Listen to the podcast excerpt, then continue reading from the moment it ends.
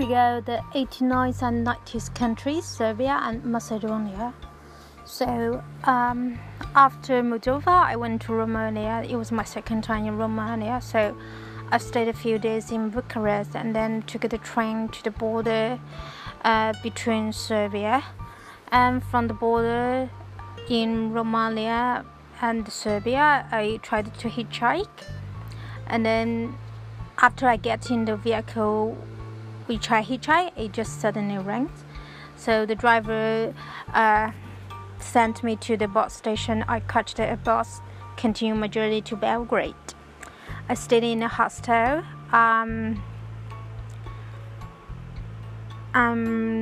The city in Belgrade is like full of the damage from the NATO airstrike during the history. So you will find that the buildings was ruined around the city. And I also went to the memorial monument of the victims from the China Embassy based in Serbia during the attack in the history. So for history, I agree that we can forgive, but we can't forget. And I also visited Zemun after the monument. After a few days in Belgrade, I took a train to Niš. I was doing couch surfing there. My host came to the train station to pick me up. He treated me for the local food. I really enjoyed it, and I slept on his couch. During the day, I went out for sightseeing by myself. I visited the Nazi concentration camp in Niš and also the Scout Tower. Mostly it was raining in Niš during my stay there, so I stayed home most of the time. I also cooked the Chinese food for my host, and my host taught me some of the Serbian people using fake certificate to teach English in China. Since like if you're a Chinese never been abroad, when you see like foreigner like Serbian, you know, their appearance is like typically Westerner. So they would just like think they are kind of a native English speaker. But you know, my host is a very genuine, sincerely Serbian. And after this, I went to Kosovo, and I arrived in Pristina very early morning. It was still a huge distance from the town and the bus station. So since I just arrived, I have no currency, so I tried to hitchhike. And there's a Syrian lady just saw me and gave me some coins, asked me for taking bus. And she was the first person who helped me out in Kosovo. I grabbed some food before meeting my host. He is an Albanian ethnic, and he offered me his room, and he himself stayed in the living room. He's a heavy smoker. I have to suffer from the secondhand smoke in order to do couch surfing. We went out for grocery shopping and a local restaurant.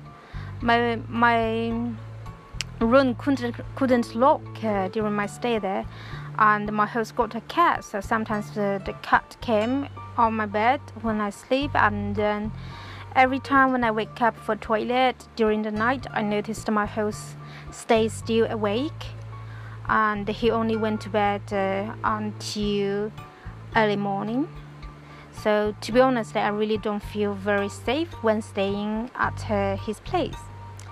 Anyway, next day I went out for sightseeing. I visited Grad Career monastery, and on the journey back to Pristina, it was raining dogs and cats.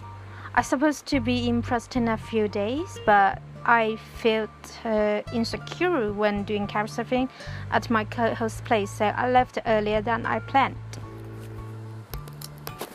Since I entered Kosovo from Serbia, so I have to go back to Serbia first, and after that I'm heading to Macedonia. So I arrived at Skopje, and my host's place was a little bit far from the station, so I had to catch a bus. but I got off on the wrong station when taking the bus, so I walked a long way to my host's apartment. And then after that, I went to the wrong room, and then eventually I finally found the right place. My host was an Italian. He works as a lawyer in Skopje, and his house is kind of fancy, so he requests all the couchsurfers to email everyone's passport pages for his reference. I cooked the Chinese food for him, and he really enjoyed it. And he told me he is a bisexual, but his family didn't know that. I asked him a lot of questions since he was the first person being very genuine and sincerely honest to me as a bisexual. And he said he is not going to tell me how many women he slept, but how many men. And he smoked weed every day. I guess perhaps there's kind of pressure from work. He told me he just got married, and his wife was a cabin crew from Montenegro. They were staying in different country, but this month they will be living together, and then this will be the last few times he hosts couch surfers. He also encouraged his wife to try bisexual. So, you know, life is all about diversity. My host offered me a single room.